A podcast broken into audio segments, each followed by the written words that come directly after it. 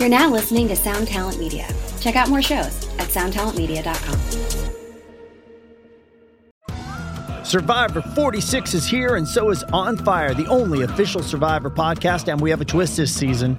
The winner of Survivor 45, Dee Valladares, will be joining us every week. We're going behind the scenes of the biggest moments, the how and the why things happen, and the strategy and analysis you can only get from someone like me, a Survivor winner.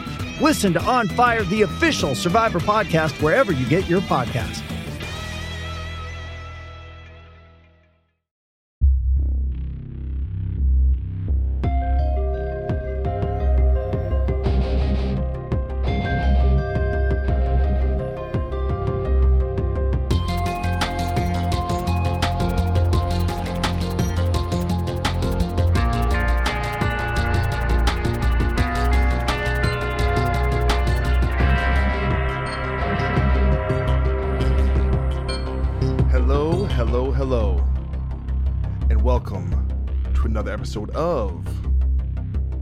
X Man Podcast. I'm your host, Doc Coyle. Thank you, as always, for checking out the program. The rain will not stop in Los Angeles. I don't really know what to say. It's a little chilly, a little rainy, a little windy, but we're gonna get through it. Uh, I've had a very peculiar last, I guess, week or 10 days since the last show. And I don't know, ever since I've been home, I've talked about this on the show, how I, I, I kind of go through these like these ups and downs, and especially with my my schedule. Do you hear my my stomach just growl? with my schedule with regard to touring and coming home and having a tough time finding a rhythm and definitely having it affect my mood and kind of looking at my my habits and I've been you know just this very push and pull thing of kind of honing in on some discipline, losing it, getting it back. It's been it's been very up up and down. So there's a lot of a lot of stuff with that. And um last week I was really busy with I, I got a lot of I've been recording a lot of podcasts. I have about four after this one I have about four in, in the can. Um and I'll, I'll, talk about that later. But I, I spoke with uh, M Shadows, Matt, the lead singer from Avenged Sevenfold, and I go way back with him, and I'm a huge fan of that band. Um, they're one of my favorite bands, and I've always kind of looked at them in a light. Now, I probably should leave this monologue to like when that show happens, but this is this just it's been it's been in my mind, and so I have I have to talk about it. Can't wait but I don't know. I was just very inspired by the conversation. They sent me their new album, and I'm really inspired by their new album. You guys hear this? I don't know. I'm sure some people won't like it.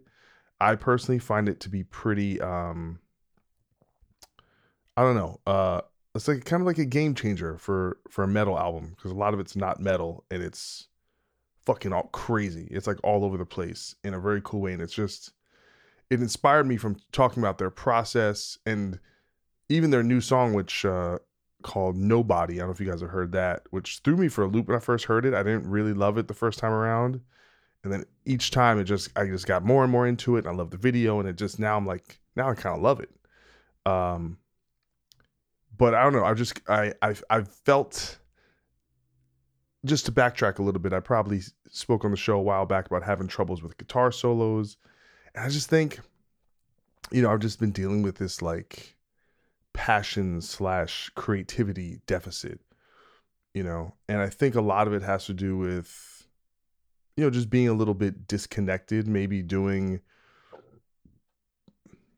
being you know very very much into doing stuff like this show which is great which which is a very particular kind of creativity but it's not the same as as music and it's it's not it, it you know it's a different type of of um expression. You know, I find the show to be a lot more intellectual, and I think music has to be come from this place of base, pure em- emotion that it's like intellectualism can almost ruin it sometimes.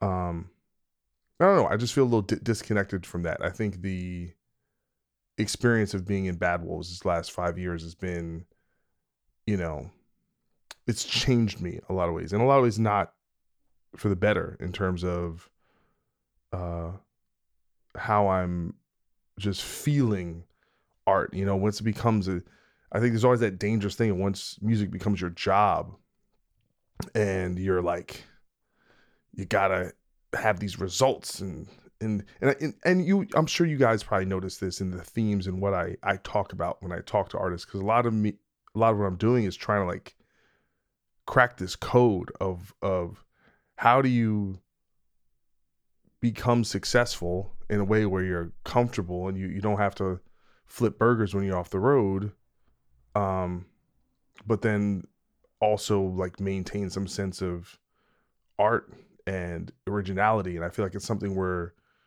we're losing in some aspects of kind of mainstream rock and metal. Uh we're losing the distinction and and character. You know we're losing humanness we're losing flaws um you know and i don't know. I i, I feel like I just, i've just had this kind of roller coaster of a week of being inspired and being depressed and back to being inspired again. And i don't know i'm just kind of like questioning a lot of things in my life and where i'm at and what i want to do and what i want to express and finding something. When i heard that record I was like, no matter whether people like it or not, I don't know who's gonna like it. I don't know who's not gonna like it, but it's gonna matter. People are gonna talk about it. People are gonna sift through it. It's gonna affect people um, on a visceral level, and I want to do that with anything I do. I don't care what the fuck it is, whether it's this show or uh, writing or music, but you know, I don't want to just crank out fucking I don't know, just commerce, you know? It's just not that interesting. And I get it. The the, the opposite side of that is uh maybe you're not working, maybe you're not in a band, maybe you're doing something else and it's the downside of of not having success, of not having some kind of commerce to keep it going, to keep the lights on, makes it difficult, but it's just something I've been kind of working through and trying to figure out and you know, it's easy in, in the midst of this to lose your true north.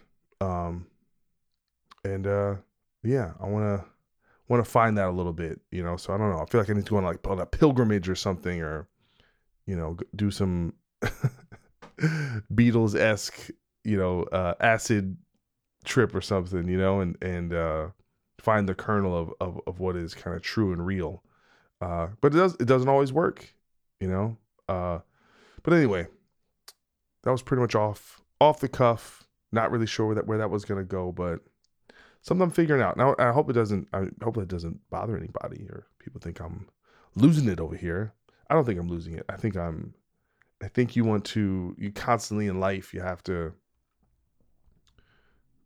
find ways back to being uncomfortable so that you can get back to a place that makes sense, you know. Um but you kind of have to fuck things up a little bit sometimes. You gotta, you know, simplify, you know, to kind of find find where you're at. So I'm I'm in I'm in a place like that, but we'll we'll see where it goes. It's a it's a process. I might feel completely different in a week or two weeks. You might go, hey, what's going on, Doc? You all right? And I'm like, yeah, I'm fine. I'm fine. I am fine. But I actually actually like being in these zones where you kind of knock your head and then you go, you know, you, you look at the world a little a little askew. So we're going. We have a we have a show sponsor, and it's a band called Voltreus. I'm trying to remember, find the name of this song. Where's the name of the song? Oh, it's called Separatum.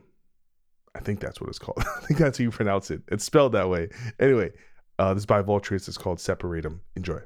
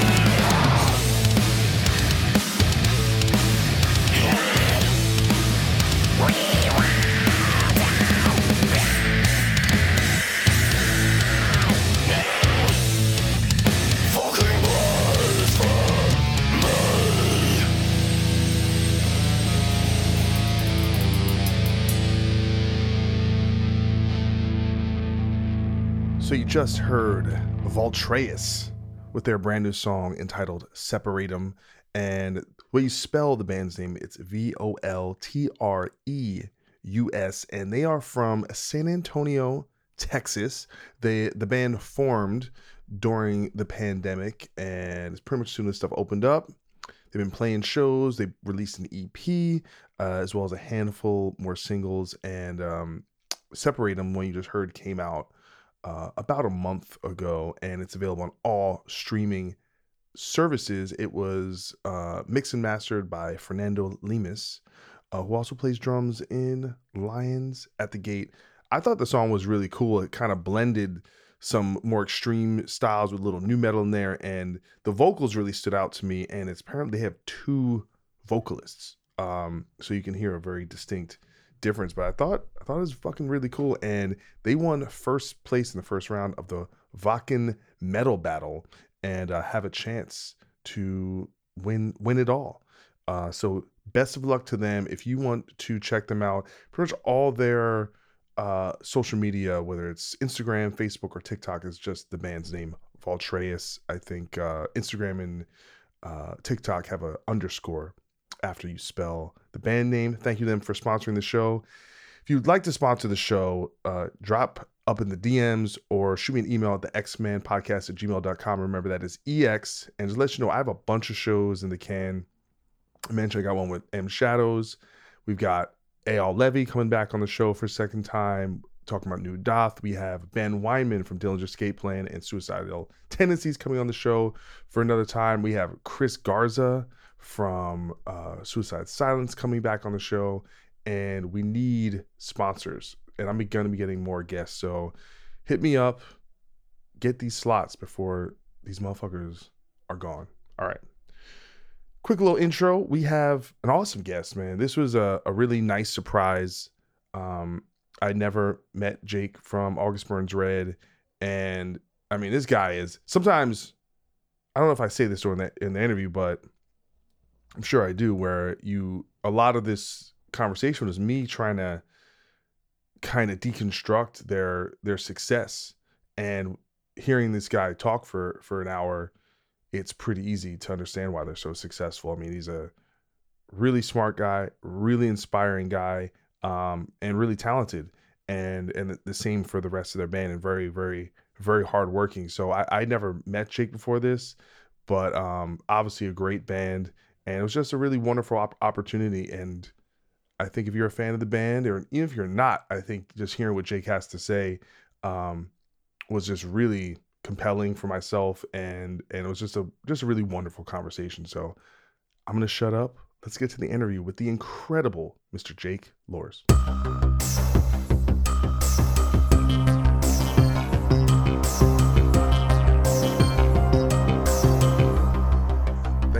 for uh, for taking your time sorry i didn't get to uh, say hello to you uh, the other day at at the show and me like an idiot i uh I saw your bassist Dustin and I got them confused for you. I'm like, these bald head, beard, handsome dudes. I'm just like, and I, I immediately I was like, God damn it. I'm so sorry. Um, but you're you're I should have known because you're quite a bit more diesel, you know, because you know you're the gym man. So I probably should have put that together. But sorry I didn't get to say hello. No, that's okay, man. That that's all right. Yeah. Um, I heard you were, were there, but yeah, we we just didn't didn't connect, but um, I hope you enjoyed the show, man, and and um, thanks for having me on on your on your on your show. yeah, I mean, I, I mean that's probably the third time I've seen you guys in the last few years. I saw you with Killswitch at the Palladium, and I saw you with Parkway Drive at the Palladium as well. But headlining, man, it was uh, it was really great. Actually, no, Killswitch show was at the Wiltern. I'm sorry. Yeah, yeah, yeah, yeah, yeah. Yeah that was an awesome tour, man. Touring with Killswitch, I mean, I don't know. They're they're great dudes, and uh, you know Howard was on that tour as well, and um, Jesse's just such a such a good good guy. Um, so that was a that was a that was a fun trip. This tour is going great. Um, you know, 85 minutes a night is a little little uh, extensive for me, but you know it's a 20 year anniversary, so you just gotta you know step up and step to the plate. You know what I mean? So yeah, I mean, as, as long as the uh, the crowd uh, can kind of hold with you that long, I, I, I find sometimes, you know, with kind of the more intense the music is and the heavier the music is, sometimes there's almost like a uh only so much the crowd can take, especially when you're you have these um, super heavy great bands before you. You hope people aren't worn out, you know, before you go on. Yeah, dude. There's a lot of like it's a it's a long night of just like hitting you over the head with with you know breakdowns and screaming and everything else. But I mean, it's it's been awesome, man. Like um, Bleed from Within and the Devil Wears Prada are just everybody's like nice and positive and happy to be here. Um, and that really makes it, you know, that makes it good for us too because we kind of have the stresses of, you know, it being our headliner, getting things together, all the production and and things like that. So it's nice that the the other bands are walking around and they're they're they're excited. You know, they're excited to be on the tour. Um, they're connecting with the crowds. Uh, you know, they're bringing in their fans, and it's just a it's just been it's been really good. So, um, but yeah, for 85 minutes to keep people's attention, you know, especially nowadays where you know things happen in 15 seconds, and then other people want you know they want their next fix. You know, so uh, but it's it's been it's been dope, man. Yeah, man. I mean, you guys always sound great. There's kind of a a degree of I think musicianship and professionalism, and and you you speak to the production. I mean, I even noticed when I saw you guys with Killswitch, it seemed like you guys had more lights and stuff going on stage than even they did. So it seems like something you it's something as a band you've invested in and made really something that you think is a priority. Absolutely. Yeah. Um you know, we haven't really we're not necessarily or in the past we're like a production band um to the extent of like some of our some of our peers, but we definitely felt like our light show was something that we wanted to pay more attention to. Um specifically for the 20 year anniversary, but we did start kind of growing and investing in that light production during the Killswitch tour. Um, and uh, it's been fun. It's it's it's kind of um, interesting how much goes into the light show, and you know, our light engineer, like he just told me, like for pre-production, he spent like four days from like I don't know, eleven o'clock in the morning till about four in the morning just programming everything and working through all of like the little intricacies of the light show um, for us to be what it is, you know, for the 20 year anniversary. And um, you know, I'm just I'm amazed by it, honestly. Um, and I think that it adds a lot to the to the show, especially if you're going to be there for performing for 85 minutes. Like, um, I think that there there's a great need for a light show that's top notch. But um, I'm I'm always a firm believer that if you want to be uh, successful, you need to have a good body um, of people, right? And and you know this, like you know, you can't do it just the band. You know, you've got to have everybody. Your crew's got to be on top of their game and and things. And so when you know you kind of spoke about like us really trying to be professional, it's like our whole our whole crew and team puts in so much work to make sure that we are the best that we possibly can be every night and um and so yeah the the light show and the work that goes into it and the crew doing all their work i just i got to give them mad props man because like that's they carry a lot of the weight of how we look and how we sound and you know how things operate up there um it's funny like we were doing like a meet and greet yesterday and a fan was like, "I want to get on stage. Like, can you put me on stage?" And I, I laughed and I was like, "Brother, you're talking to the wrong dude. Like, do you think because I'm the front man, like I can just do whatever I want? Like Kevin, our guitar tech, I'm like, that's Kevin's stage, bro. Like, that's that's the guy who owns that stage, you know. And um, and he does, you know, and he does a really good job of making sure everybody's where they need to be, things are where they're where they need to be, and um, and it, it's down to the little nitty gritty things, you know, to make shows as smooth. And again, you know that, right? You're like all those little intricacies, um, making sure that everything's in the right spot. So, so yeah, man, um, it's been great, and um, I'm just uh, I'm very thankful for the team that we have because this tour is just been really really smooth because of them.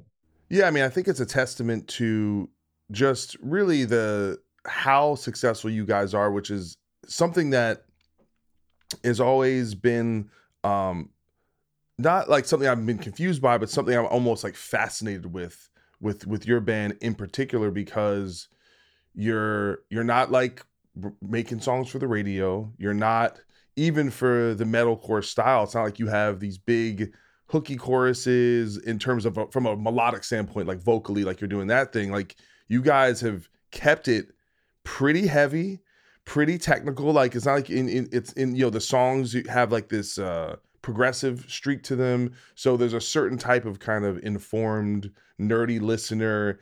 And just following guys through the years, you've had, you know, top 10 albums on Billboard, you've been nominated for a Grammy, and I see the level of shows and you know, and I know this show uh, the show I show was saw I saw was sold out or, or close to it. It looked like, and I from I hear the whole tour is that way. And then I look at what other bands in the genre you know, I know like Fit for a King was out. Seemed like all those sh- their shows are selling out. Is this just like some peak for metalcore? Like I feel like this this genre is kind of at this new zenith that we haven't seen before. Boy, I hope so. That's cool, right? To to feel that and to Dude. see that.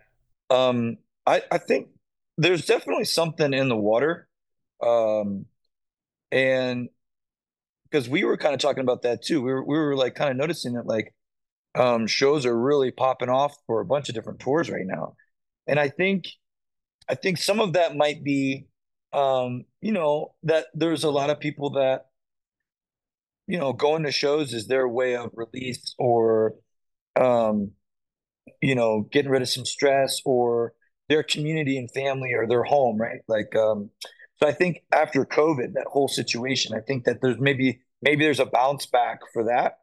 Um, but I also think that as the genre is maturing, um, I think that bands are looking to find more of their uniqueness and uh, creativity. Um, because I think what happened was like when it popped off in like the early 2000s, there was a huge wave. And then I felt like the market, and this is just my personal opinion, obviously everybody has their own, but like I felt like the market kind of got oversaturated and there was a lot of replication. Um, and they they're they're checking the sound. Can you hear that? No. Oh, good. Okay. it's like, oh boy, I gotta love those AirPods. yeah, dude. um, so I feel like there was like a the market got oversaturated, and there was a lot of replication, and then you know it seemed like there was a, a season where people who really really worked hard survived the wave. Yeah. And a lot of some of some of bands dropped off, right?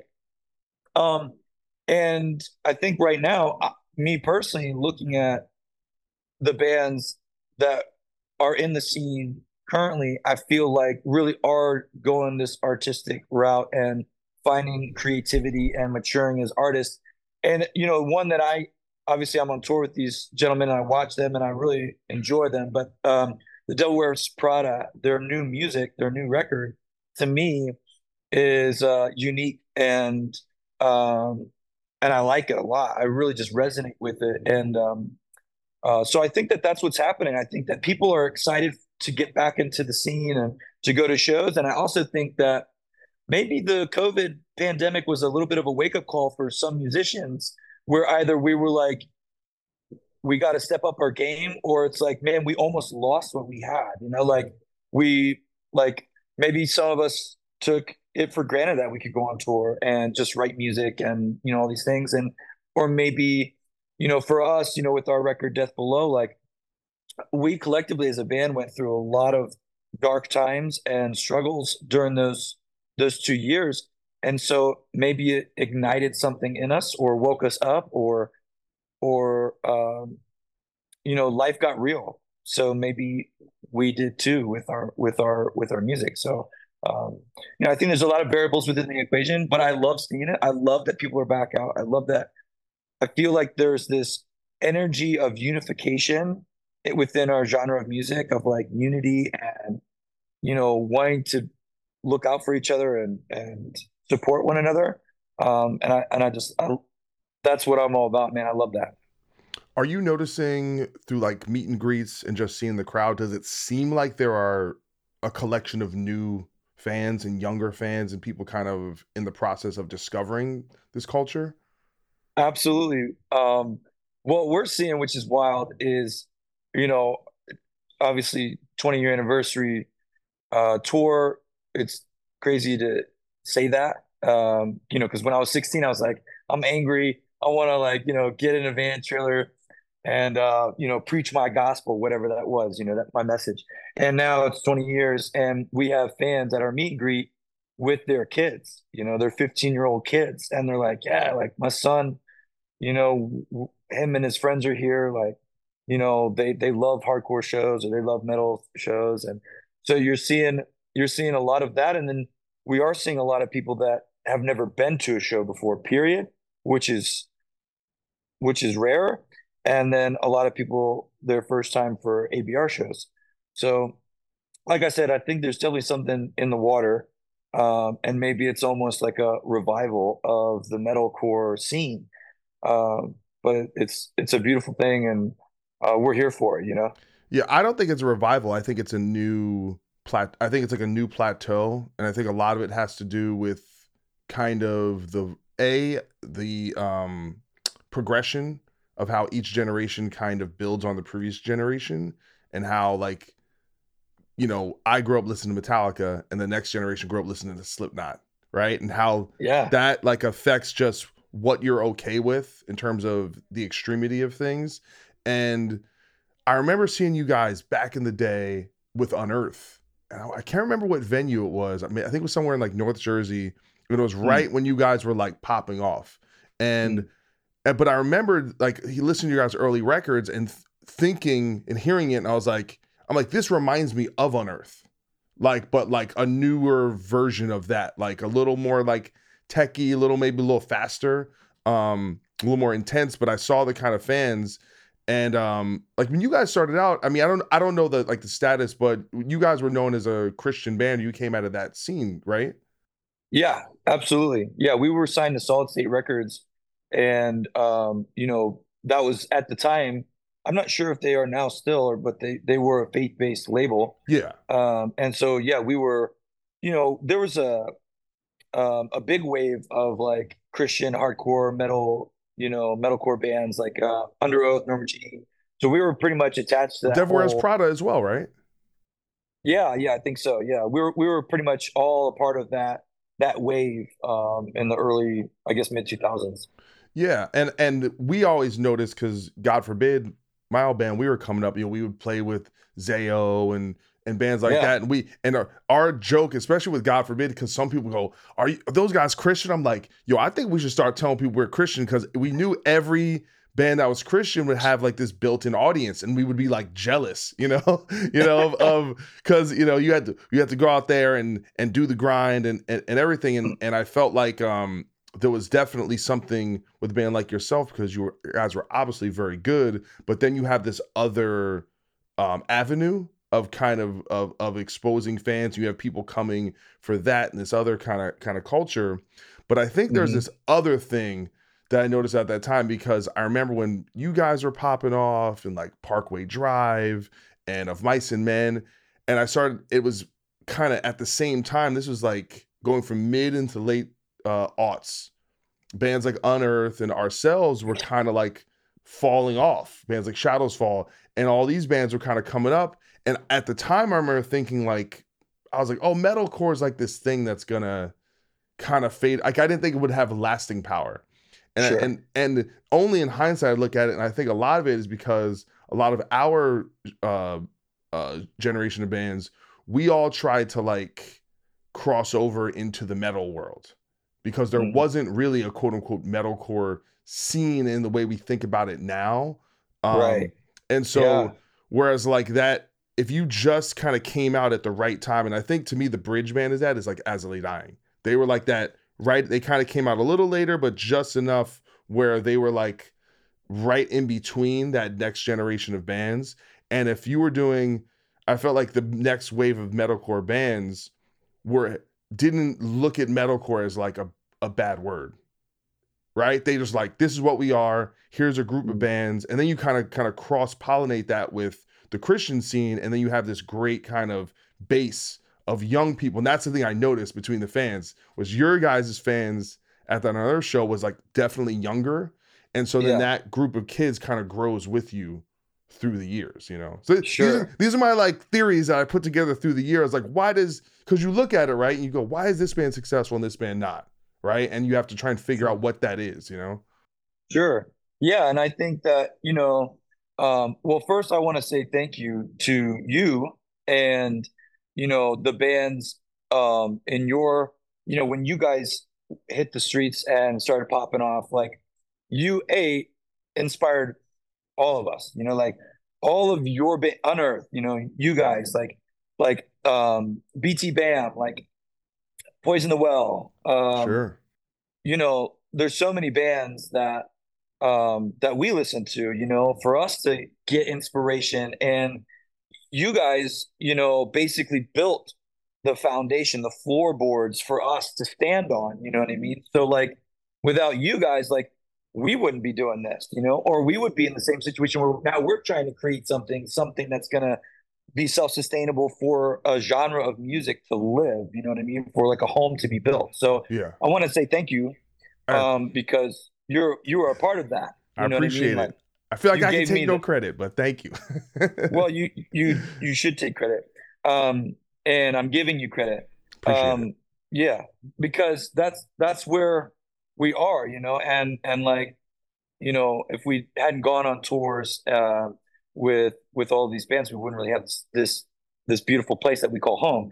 Um, but yeah, I think that, that that there is a progression, and I like that you, um, not that you corrected me, but you, I like your perspective better. Where you say, I don't think it's a revival. You know, I think that there's a, I think that there is a, gr- there's growth here, right? That's happening, yep. and and the genre of music is flourishing, and um, and it, and I think you're right. Um, but yeah, I think that there there was like you know, it's almost like timing, you know, was really on our side with when August Burns Red came to the scene and the opportunities that we that we were given um and and accepting those opportunities and working really hard you know i'm not trying to dis the um disrespect the band's efforts but i think that you know because of bands prior to us kind of setting the scene and stage giving us that opportunity. And yeah, we were inspired by so many of those bands. And it's like, I think that that's, you know, what we're seeing now is like, okay, let's take what is here and how can we make it our own? And what can we add as artists? And I think that that was maybe when I said it got oversaturated and there's a lot of replication, it was almost like, okay, what's trendy right now? You know, 808's cool, let's do it um, you know, this, that, let's do that, you know? Um, and so I think what we're seeing is we're seeing bands say, hey, like let's let's not forget we're artists. You know, let's not forget that we are individuals within the music scene and we have the ability to create music that comes from the heart. And and I think that that's something that ABR, you know, you had mentioned, you know, like we've kind of stayed our selves and um and that's where we've always kind of had um for us it's always been like hey we have to write music for ourselves first before we write for others. And um this album death below is definitely not where i thought we were going to go right as a band. Um but i think the two years in the pandemic the feelings that we felt, the things that we went through, um, you can hear it in the writings of JB and Dustin writing the instrumentation and obviously in the lyrical content. So um, again, on this record, we stuck true to ourselves. It's definitely more dark, dreary, um, and progressive than records previous. But I think that think that our fan base and outsiders can resonate with it because they I think the whole world was hurting during the pandemic. I I think everybody was feeling how we felt or might have gone through loneliness or isolation or depression or had you know some traumatic experiences um, and so we we wrote about that on this record in hopes that maybe we could just feel give someone else the feeling of not being alone in what they experienced during the pandemic. Um, so yeah, um, that's the route that we generally try to take is just like us being artists, us being human, and we have such an amazing fan base. Like, you know, it's cr- it's it's crazy to me how much our fans love us as people and how much they follow us as individuals and there's like a line that they they have chosen to step over where it's like it's not just about the music anymore. It's about these guys. And yeah. it's like whoa. You know what i mean? Like that to me is like such a place of honor. Um and and we don't take that lightly i don't i don't think you know? And um and it's just really amazing. Like like for example we were in salt lake city last night and played this really amazing show. And this guy named Christian, who used to bring us Cinnabons back in like 2007, right? he just, he was like a fan. And he's like, yo, these are Cinnabons like that I made for you guys. Well, he has grown in his, in his cooking and like, um, you know, um, I don't know that he's a sous chef, but I think he's trying to open up his own restaurant or something. And so he came out to the show. And after the show, it's freezing cold, Salt Lake City. It's like 11:30 at night him and his homie are cooking the most delicious tacos I've ever had in my life for the entire tour package. Just cooking these tacos, man. And you know, he's he knocked on the on the bus door. He's like, "Hey, can I like me and my buddy come up on the bus? Like we're freezing, you know? Like we're like, of course. Like you just cooked the whole tour package tacos. Like come hang out."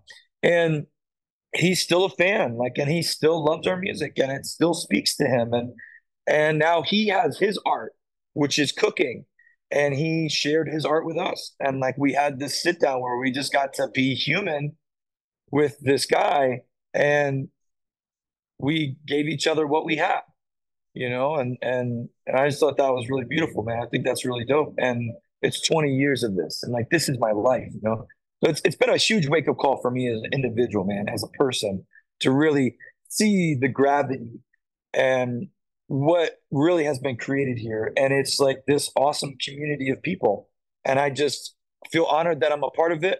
I hope that it continues to grow. And one day when I hang my hat, I can look at all of the other amazing humans that chose to um, expand off of what we had to offer and it can continue to grow and move on and change change people's perspectives and and bring unity and, and love you know yeah, I, I, what I hear and kind of from outside looking in is I see community through consistency, and part of that is I looked and you guys have had the same band lineup for almost twenty years, which is, as you know, someone in this industry, how rare that is just to not lose yeah. even just even just one member.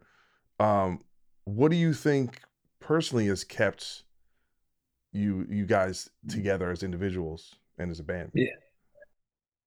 Um, the not willing to quit.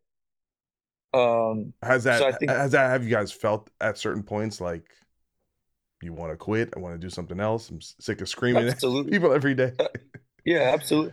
I mean, for me, in the younger in the the younger me, the the hard headed, stubborn, young gun me had moments of, you know, reacting to situations or how much longer am I going to take this, or what am I going to, you know, those types of thoughts. Like, and, like, like what? Like what? Like pressures from just like feeling like the industry was messed up, or just other like oh, what kind of oh, things?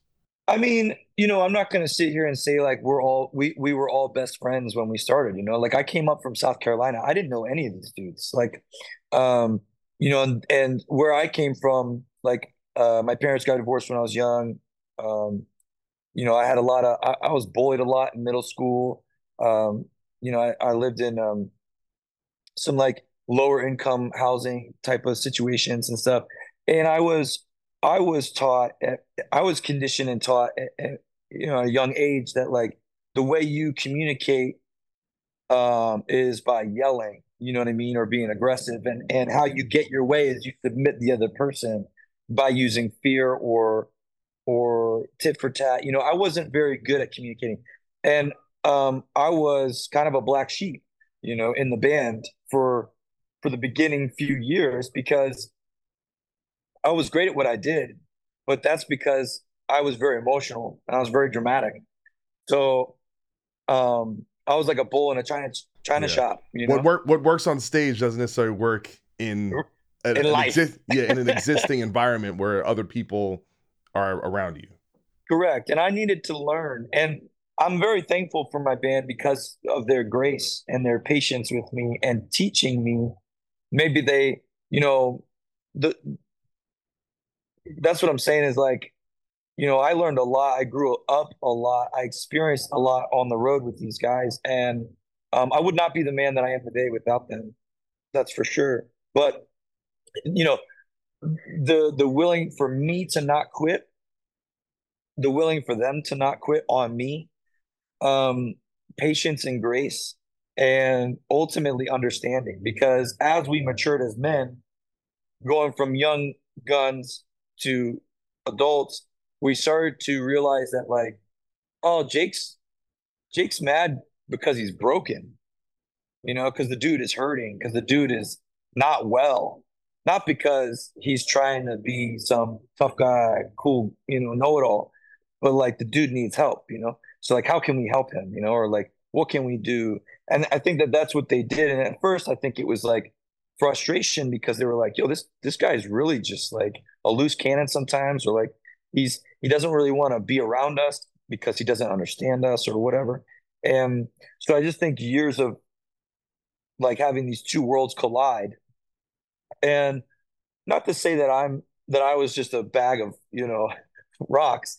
I I I definitely I believe, you know, helped unveil some other sides of the reality of life to them. And um, you know, Matt and I, for example, you know, really two completely different types of men, but we we connected um and we're able to really learn from each other through the years of being in this band. And so I think that if you if if if the question is, you know, how have you guys been able to to keep the same lineup? I think it's because we have learned to have grace for one another, um, try to learn how to respond versus reacting. Because, you know, when you react, uh, you're just reacting through your emotions and your feelings in the moment rather than responding and going, wait a minute, let's take a look at what's going on here. What's really the situation? And so, um, and also understanding your lane. You know, it's it's a business, and I always tell people like rock stars don't last in this um, as a career. Businessmen do because if you're a rock star every day of your life, like you're going you're going about this the wrong way. It's a business, you know. You got to be professional, you got to, you know, everybody's got to contribute. You get, you got to make sure there's not too many cooks in the kitchen in one area and you got to make sure that the cook in the kitchen is doing the job that they're supposed to be doing. So I think that like we as a band understood that and learned, all right, what are my gifts and my tools and let me stay in my lane. Um, and so that's I think how we were able to progress. Um, I've spent years, uh, you know, communicating with our fans and shaking hands at the merch table and the barricade and I created a nonprofit for mental health for our fans um, because I heard all the crazy stories and all the personal things that fans were going through and connected with our music that kind of helped them or encouraged them to go towards a path of healing. Um, so I really found my my niche in the band. You know, um, JB and Brent, like they manage the band and they are very good at that. You know, still to this day. Um, yeah. Mm-hmm, yeah. So so like you know, we all have our our places. Um, you know, obviously Matt. I personally love Matt's drumming. I think he's insane. I don't know how he does it. And then Dustin is basically a prodigy. Um, you give that dude any instrument and like he's he just takes it to the moon. So like everybody's got their place in their position, and I think that that really helped us validate us, fulfill us, give us purpose in the band, and also bonding us knowing that we got to lean on each other in certain times for certain things in order to see, succeed and um, and to progress. So um, I think that all all of that, all those variables within the equation, has given you August Burns Red at 20 year anniversary tour. You know. Yeah, it's it's it's incredible, and you, you touched on about three different things I had in my notes just in that that that, that, that, one answer. So I kind of want to go go through them one, one by one. Sure. Uh, and the first thing is is I'm kind of I'm very fascinated by the individuals like yourself that end up expressing themselves as a vocalist through screaming and, and aggressive vocals primarily, right? Because I always feel like there's something in you as a young person, because usually that's when people tend to, to start doing this, that goes, this is how I want to express myself. And it's usually coming from, like you said, some place of pain or darkness or or uh, something that needs to be expressed, you know, through this medium. And it's but I sometimes when I see guys like yourself when it is 20, 25 years in, you're like, man, did you ever think you'd still be like screaming? like, like, what's your job? I scream. I get on stage and and then there's like the vocal health part of it and like the consistency and trying to actually be able to do that for as you said 85 minutes a night. Um you know what what do you what are your kind of immediate kind of thoughts about how you you know connecting those dots between that pain early but also now it's like a career and it's something that you have to like kind of maintain and seems like those emotions are still kind of there, but but you approach them in a much healthier way. Yeah, absolutely. So um, it's funny because sometimes I tell myself like, I mean, you can go up there and you scream for 85 minutes. Like, what you so angry about still, bro? You know what I mean? Like, what you holding on to, man? You know? Um, but I think that, you know, there's so many different feelings that I feel on stage. It's it, it it's wild. Like, and I don't really know how to like say it it's very intimate and it's very passionate and and some of these songs still speak to me it's weird it's like you know back burner might have spoke to me when i was going through my divorce in 2015 in this in in a place where like sometimes maybe i would cry when i'm screaming that song because of the way the way it spoke to me in the moments i was going through something and now it speaks to me differently and it's almost like it's weird that the lyrics and the song is timeless in my life right um but coming from a young gun, it was I was so angry at the world. I was so angry at my family. I was so angry and confused because like I I I just gone through the ringer. Like, you know, I was I was sexually abused when I was a kid.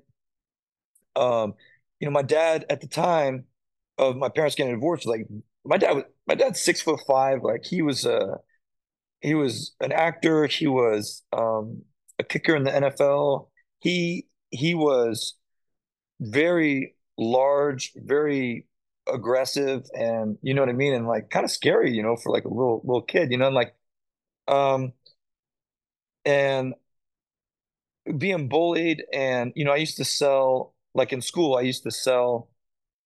I used to kind of hang out with like the gangbangers and stuff, and I used to sell, go to the go to the mall and buy like charms, like Wu Tang charms and rings and I bought like Trident bubble gum. So I would go to school and I would sell these items to make money because I realized that like my options were not good. You know, like my my education was not good. I I wasn't in a good system. I wasn't I didn't really have a lot going for for me. And uh and so I had all this frustration, all this anger. And when I listened to Hopesfall, No Wings to Speak of, Norma Jean, um, you know, Bless the Martyr, Kiss the Child, when uh, Poison the Well, um, you know, just to name a few. But like when I would listen to the the vocalist screaming, I I felt that's who I that's how I felt. You know, I felt like the only way I could tell the world how fucking angry I was and how lonely I felt and how how abused I felt was like resonating with this dude screaming. It was like it was like no no no. This is so important to me. This is so real to me. This is so emotional to me that I'm going to scream how I feel, you know? And I was like that's me. And so immediately I was like drawn to it. And what really got me into wanting to be a front man was when I went to my first show ever. I was 16 years old. It was a band called Strike Anywhere. at this venue called New Brookland Tavern in Columbia, South Carolina. I've been there, and, played there. Yeah, that's my that was my old stomping grounds, bro. Like I've done some wild stuff. we, venue, we did a bro. show there. It was God forbid, uh, all that remains. Uh, actually, what's the other band? Oh, Scars of Tomorrow and yeah. Tri- Trivium. Wow. The first tour, and it was like fifty people there. yeah. Well, that's a banger of a head of a of a lineup, bro. It was. But, anyway, um, sorry, to, sorry to start to cut you off. Oh, you're good. You're good. So, so I went to the show, you know, and like it's a small venue, probably 200 cap, whatever. The the ceilings are dripping, you know, and um and I see this vocalist, bro. He's got dreads, and he's ripping on stage like a lion, just like pacing back and forth. And he's, you know, he's preaching his gospel. You know, it's like you know how he felt and what he believed was truth and and what he wants for us and what he wants for life and the world and and I and and he's yelling and screaming and and I was just like, oh my gosh, bro, like this dude is unreal. Like I've never seen this energy in my life. And he gets off stage and I run up to him and I'm like, I'm like, dude, I, like that was so cool, man. Like I was like, will you sign something for me? And he's like, yeah, absolutely, bro. So I pulled a Sharpie and I'm like looking for something to sign and I have nothing, you know? So I pull out my arm and I'm like, yo, will you sign my arm, you know? And, and he signs my arm and he hands me the Sharpie. I look down at the Sharpie, you know, I'm like, oh my gosh, I look at his signature, you know, I'm like, dude, this is so cool. And I look up and he has his arm out and he goes, now you sign my arm. And I was like, what? Like, why would I sign your arm? You know, like I'm not you.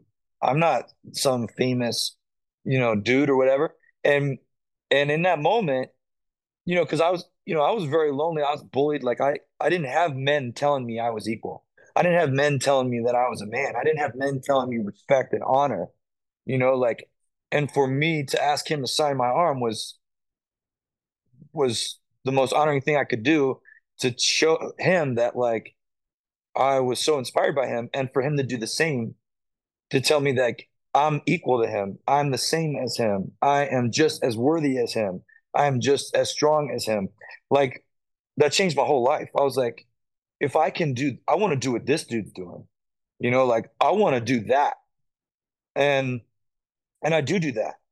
You know, and like that's the that's like my purpose. Like that dude showed me purpose and like no one else had shown me purpose. Everyone told me how I did a half-ass job or I wasn't good enough or whatever. I'm not cool enough. I don't look cool. I'm not wearing the cool shit. I don't have the money. I don't have the thing, you know. And he was like, "No, dude, you've got purpose, man." And I went on this journey uh, to do that, and I I made a promise to myself, you know. And I'm a faith man, but like I told God, like I'm gonna uh, like thank you for giving me this man and him teaching me that I've got purpose and now I'm gonna go do this. So I go to the merch table, I go to the barricade, I shake hands, and when somebody says, "Will you sign my arm?" I I have them sign my arm, and and then I created my nonprofit um, for mental health for people because um, because I feel like that's my purpose, you know. And so that was that was really what was the catalyst for me to to do this and not give up and not quit because now I had a purpose. Um, and so I, I, went for it. That's an yeah. incredible story. Thank you. Thank you for sharing that. Um, Absolutely.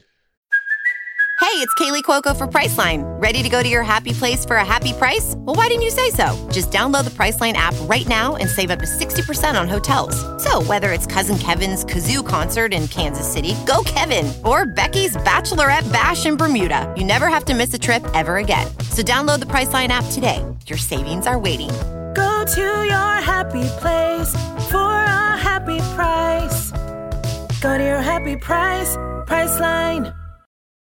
This episode is brought to you by Paramount Plus. Get in, loser! Mean Girls is now streaming on Paramount Plus. Join Cady Heron as she meets the plastics in Tina Fey's new twist on the modern classic. Get ready for more of the rumors, backstabbing, and jokes you loved from the original movie with some fetch surprises. Rated PG 13.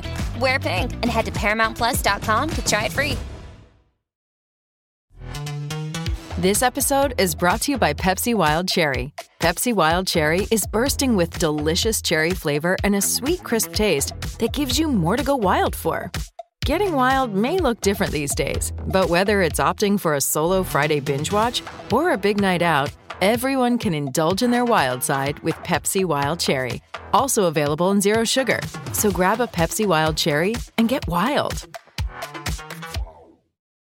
And the other piece from what, what you said that I wanted to kind of talk about is, you know, and I've, I've used this word a bunch in this in this interview, and that's the word consistency because I, I think it's uh, perhaps the most important element in having success, not just in music, but in any field, right? Is just consistency, showing up.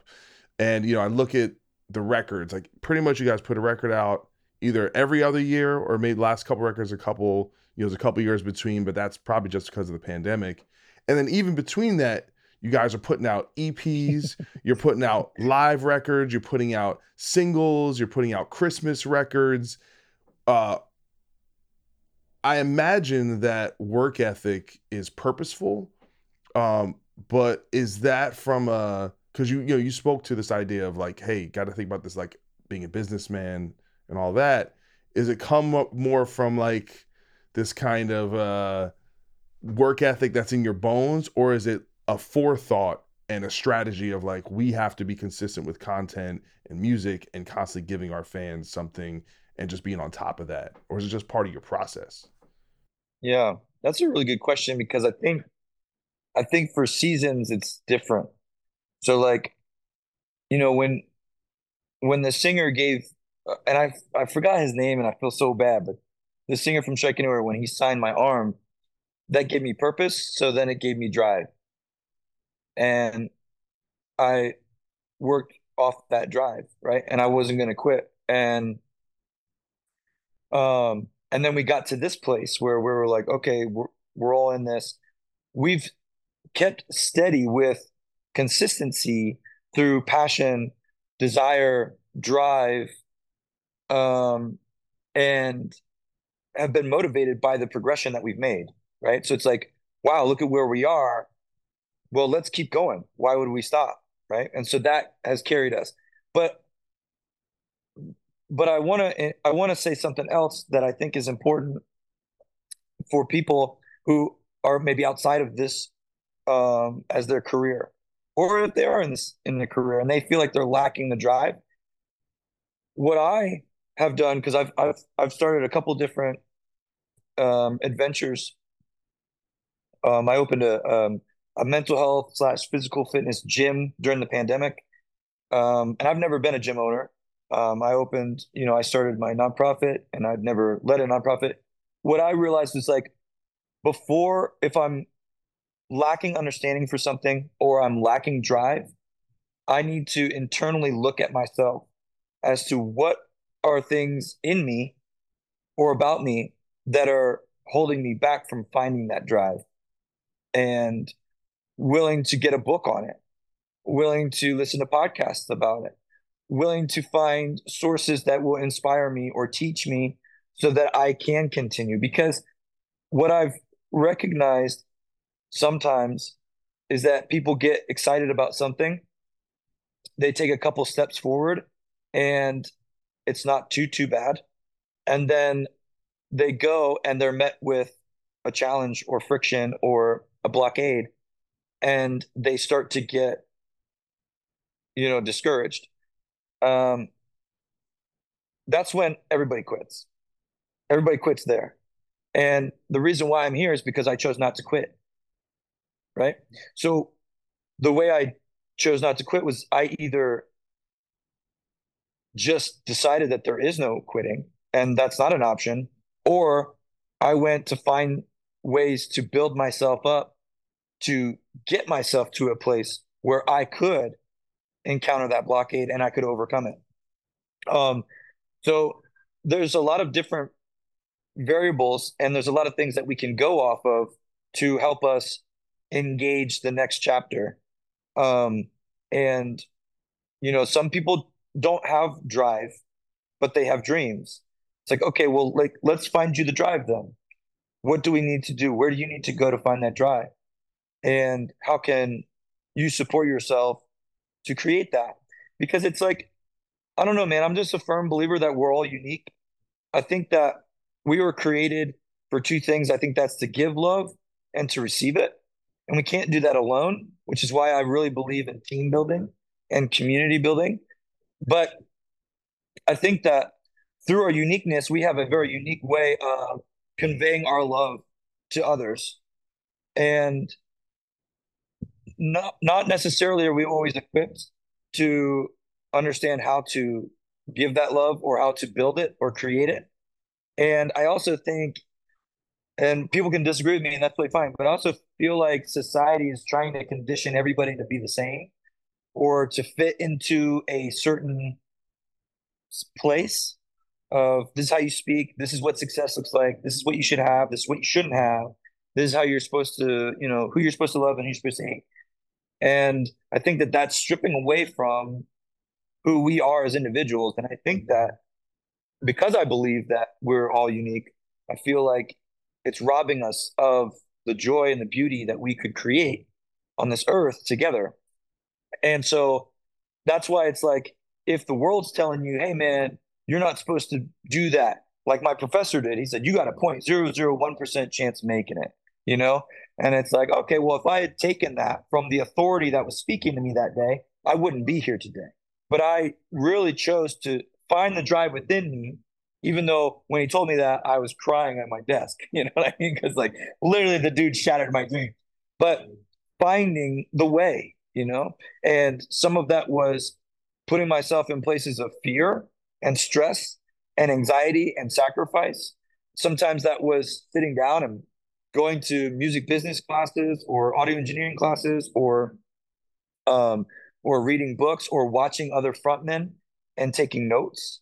You know, um, I reached out to Chris McLean from Stretch Arm Strong. He used to be local to, well, he is local to Columbia, South Carolina. But Stretch Arm Strong is from there. And I remember bringing him a list of questions. I said, Hey, man, I got questions for you. I want to be you, you know? And um, he goes, Tell you what, I got a bunch of flyers here. You pass out all these flyers tonight. By the time you're done, I will have written down all the answers to all your questions on this paper.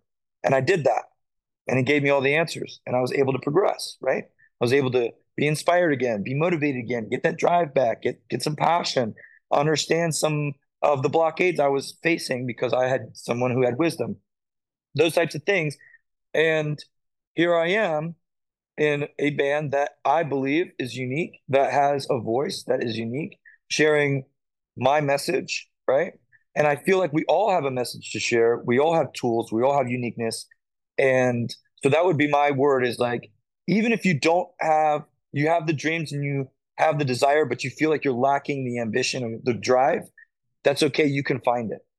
That's okay. There are plenty of things that you can just take those little steps each day of learning more about, understanding more about, or or at least recognizing that okay, there is an opportunity here for this. I need to go over here, you know, and look for opportunities. Um, and that would be my my words of of trying to encourage people of that because there are times where you know you're gonna be tired and you're not gonna have the drive, but you're gonna need to hang in there. Just hold on to that fucking seatbelt. You know what I mean? So what does that look like for that day? You know, um, but don't quit. Well, I feel like uh, going into this interview, a, a lot of my the crux and kind of like the kernel of what I was trying to figure out was like the secret sauce, the secret to the to your your your band's success. And speaking to you, it's like for five minutes, it's kind of obvious uh, because you know you have a very, I think, ambition and drive is actually a talent. Like I I don't. I don't know if it necessar- can necessarily be taught. Some people are just born with that, and maybe that's like, like you said, dealing with adversity, and that becomes the thing that inspires you to like, I'm gonna make it. I'm not gonna quit. Uh, I think there. I think some people are just built that way, and uh you know, and everything you've had to say here is just it's inspiring me. I'm like, I'm ready. I'm ready to conquer the world today because I think you know you. The most important thing about any artist is you have something to say, and it's not bullshit. It's actually yeah. it's actually real, and that obviously is something that's galvanizing. And then, like you said, when you take that to how you connect with the people who love your band, but also with uh, heart support and you know and, and it's kind of like this web right it comes out of that then it goes to your gym which is also about improvement and positivity and building and all that stuff and it's like all of a sudden you know, you're just kind of that message and that energy, it just gets bigger and bigger and bigger. And, and I can see why people are, um, you know, attracted to that. And I, you know, it's, it's really impressive, you know, and I, I just really appreciate you, uh, sharing all this. This has been really, really incredible. Yeah, uh, absolutely, man. I appreciate your time. I, I do feel led to say one more thing. Sure. Um, now that we're kind of on this topic, and I, um, and this is just because I feel like it's important, right? If anybody, for people who are listening to this, but like perspective, man. Like there were so many times that so many people told me to stop or quit. And because I had the perspective that I had, I didn't listen. And I listened to me. And in those hard, difficult times, and I struggle with, you know, like I struggle with this sometimes. I mean, just life, life in general is just not easy. So, like, what you think and how you perceive who you are or what your worth is dictates your actions, dictates what you're willing to do. You know, if you struggle with loving yourself or believing in yourself, there could be the best and greatest, most perfect opportunity for you and you will not you will not accept it because you don't believe that you deserve it or you don't believe you'll succeed there or you don't believe you're smart enough or equipped enough. And that is all so important your perspective on how you see yourself and what you believe you can do. Um, and and I just I really want people to understand the severity of that because um, because I have and I continue to um, realize that like in the moments that I feel like I'm not doing well, I can look back at some of the things that or some of the things that I currently presently have that I'm grateful for, or the things that you know 16 year old Jake was was dealing with versus 38 year old Jake. And, um, and that within itself can, can change the direction that you're going to go, you know, like I've had some horrible things happen in my life and I could have chosen to carry those things into my life as my identity, you know, but instead I did the hard work of healing from those things so that they couldn't impact the decisions that I was making or how I saw people or what I would say to people or the people that I would bring in closer to my life. You know what I'm, you know what I'm, what I'm saying?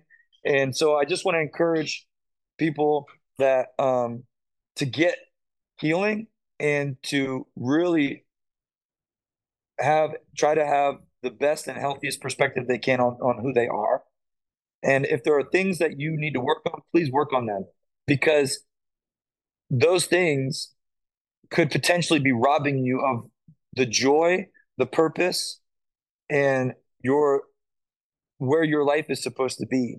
And I hate seeing people in a closet holding tight onto the door, not wanting to let it open because they feel comfortable in the dark. They feel comfortable being alone.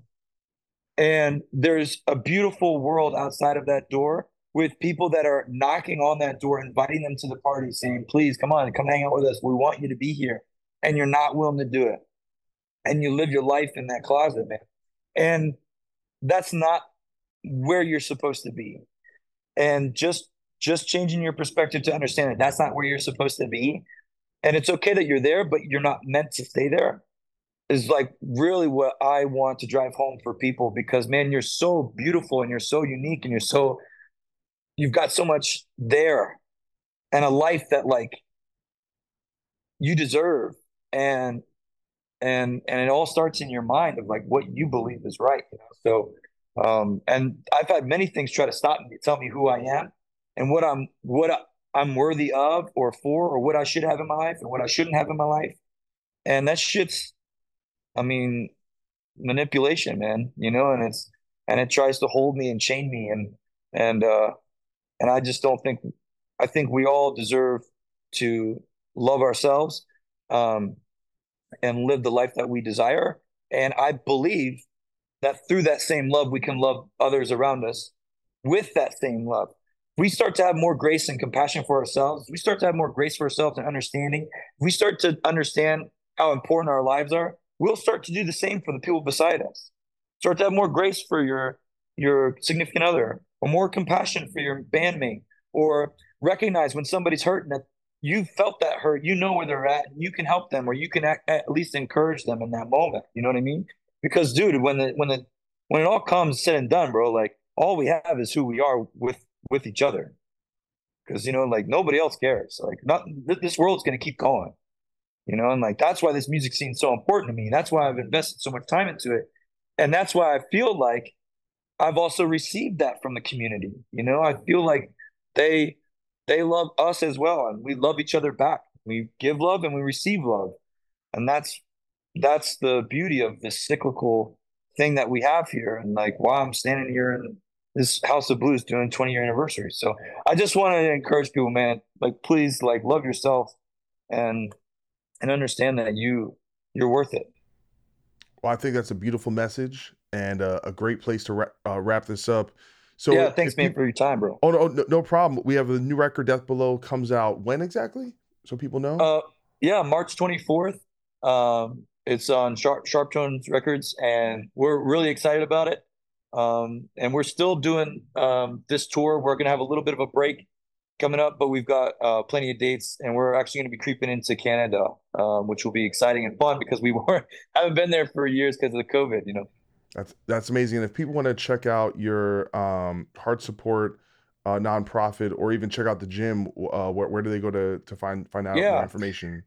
Absolutely. So basically, just a brief breakdown of what heart support is. It's an online community because, like, when I was going on tours, you know, talking to our fans, I mean, I'd go from city to city, state to state, and they would go home to the same situation, and I was like, damn, like we had such a great conversation, but I go on a van or bus and I leave, they go home so it's online. The actual community is online. So anyone can go there and people just share. It doesn't matter the color of your skin, who you're in love with, what you believe in, what you've done or what's been done to you. Like you're you're accepted there to share. There's so many people that have gone through similar experiences. They can either share their stories, they can say, "Oh, this book really helped me. You should check that out."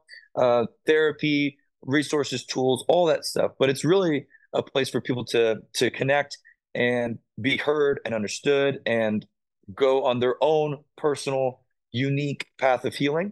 Um, so that's heartsupport.com. You can obviously follow that at Heart Support on Instagram. We just had our own music festival with Parkway Drive, Rise Against. Yeah, huge. Yeah, the Ghost Inside Spiritbox in Orlando, Florida. Um, so we're trying to really, you know, engage um, the music scene on that level. Um, and the gym is the Your Life Gym, which is based out of Lancaster, Pennsylvania. And it basically incorporates mental health and physical fitness because I believe that both of those are very much um, intertwined. So, um, but yeah, man, thanks for the time, bro. Thanks for the shout out. And um, sure. I love the conversation. Um, and let me know when, when this is going to hit so I can support you. Likewise, I'm sure to be out in a couple weeks. I'll I'll send it your way, all the materials, and uh, yeah, man, this has been really incredible. I'm so so glad we got a chance to uh, know each other a little bit more and just hear all things you have to say, man. It's like now I got I don't even need a second cup of coffee now. I'm just I'm I'm high on on life after after this. But uh, let's go, let's go. That's awesome, man. Yeah, right, I appreciate man. it. Jake, take care on tour and just uh, keep kicking ass, man. Looking forward. I hope to see you soon. Thanks, brother. See you. Cheers. Bye bye. Cheers.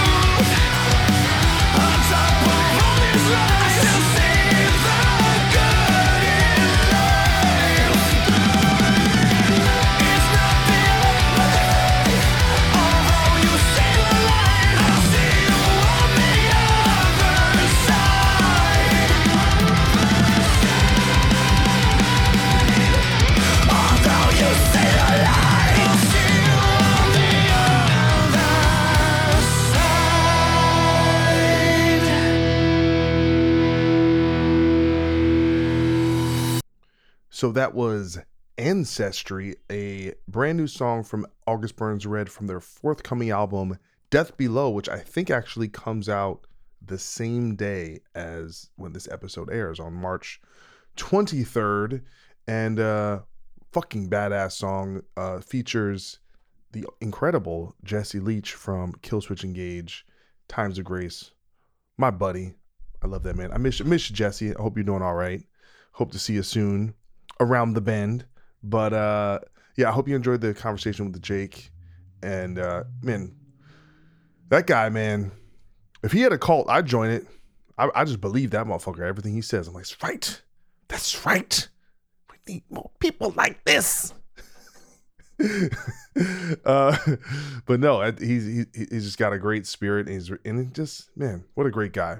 Uh, and thank you to him for for taking his time to be on the show. That was that was incredible. And uh, yeah, that song, ooh, that's a banger. It's a good one. It is a good one. But uh, on the other hand, I don't know if you guys been following the news. See, I'm, I'm leaving. See, this, this, this is like a poison pill, right? You thought you were getting a normal show, and then I just throw some bullshit at the end. But I'm sorry, guys. I can't. Some of this shit, like I either I need to just throw my phone away, just don't read the news, or I, I got I got to get this out somewhere. So th- I'm I'm sorry. I said, you know what? Fuck that. I'm not I'm not apologizing. Fuck y'all. you listening? You could do something else. You could turn it off. Uh, y'all seen this this stuff that Donald Trump might get arrested, or he's probably gonna get arrested, and uh, I it, it's so funny. I was thinking about this. I was like, it's weird. Like once he got kicked off like Twitter it's almost like he never existed.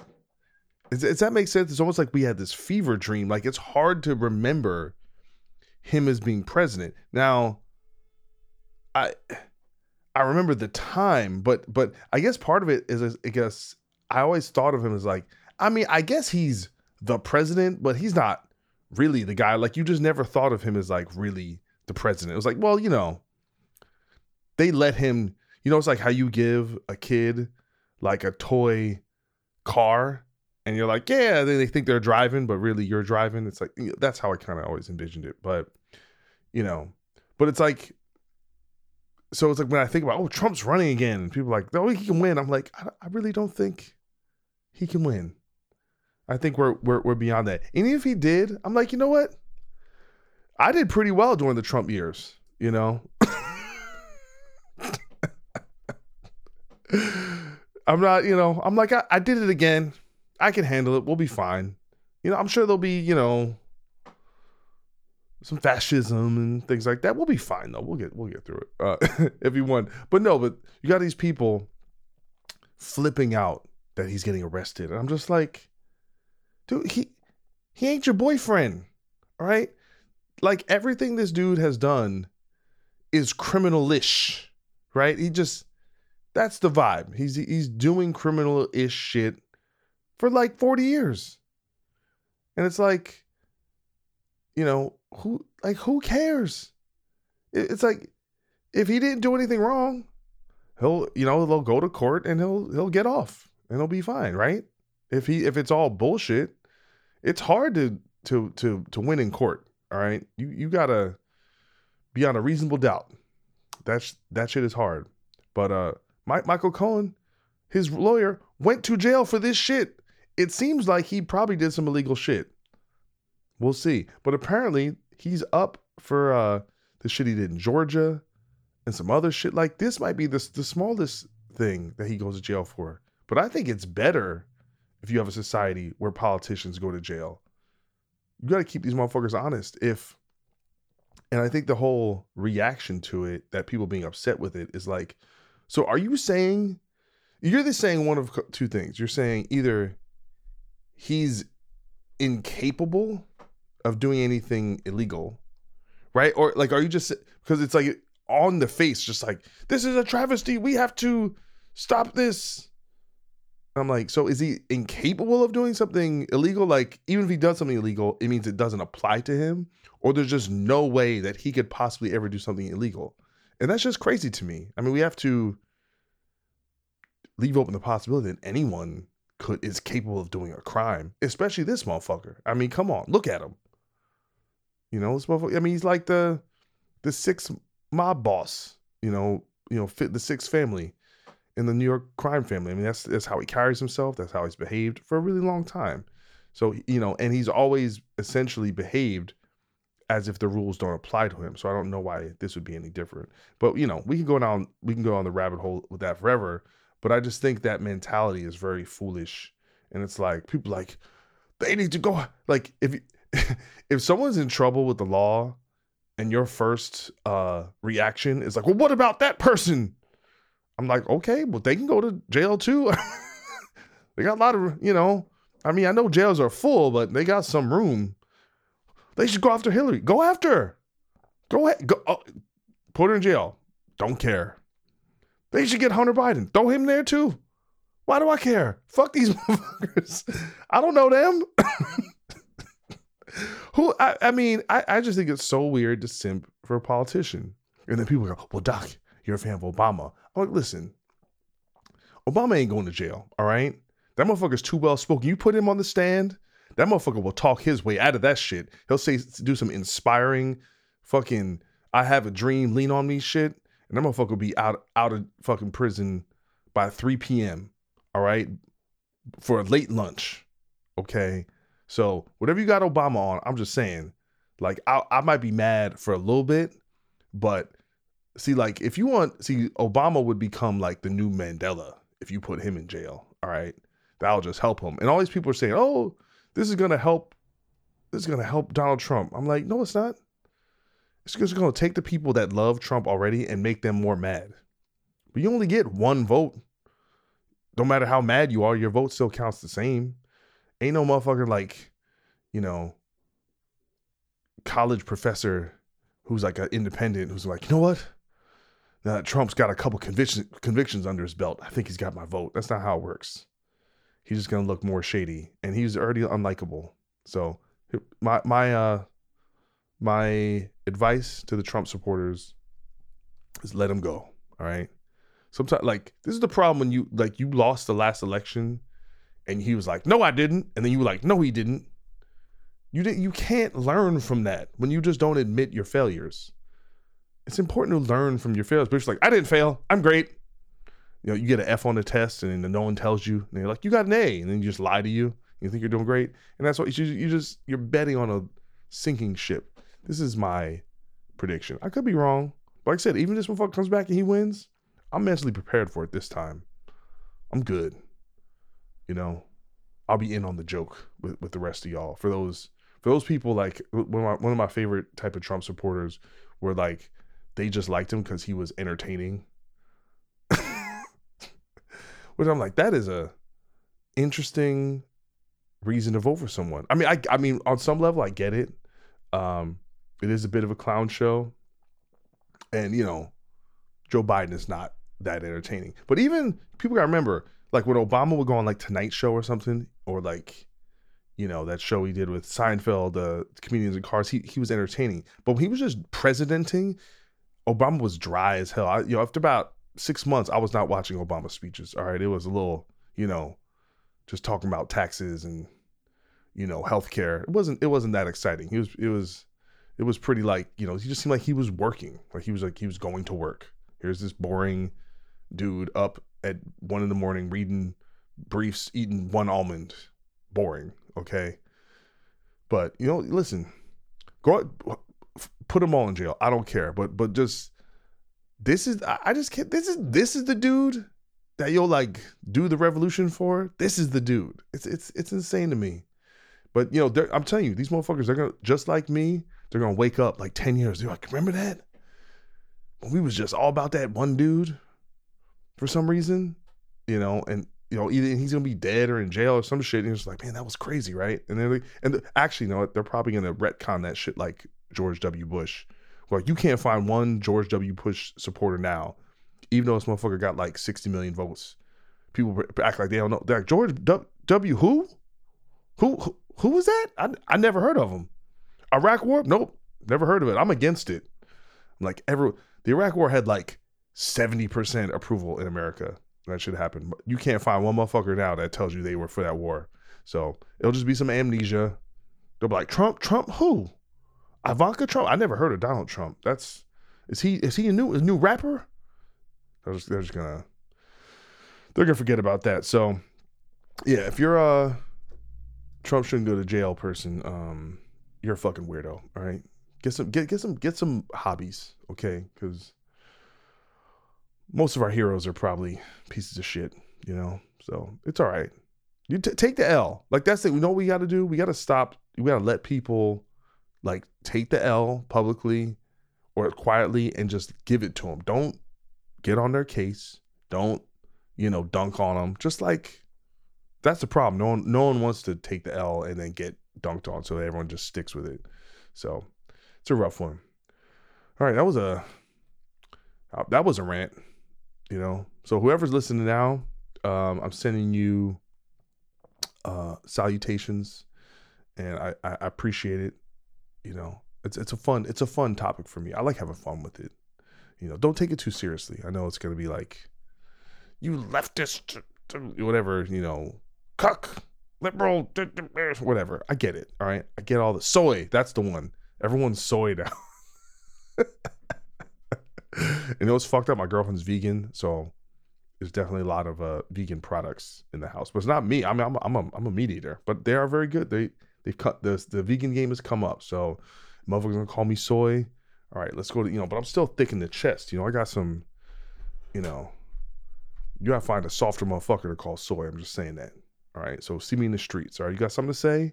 See me in the streets. I'm not saying I'm gonna beat you up, but I'm gonna be mad though, and I might look like I might beat beat you up, and then you realize, man, that dude's kind of tall, and then you then you think about it. So you you know, bring your posse, but don't beat me up because I'm not that good at fighting. But you might think I will because I'm big. So just think about it. All right. Love y'all. Take care. Mama's out.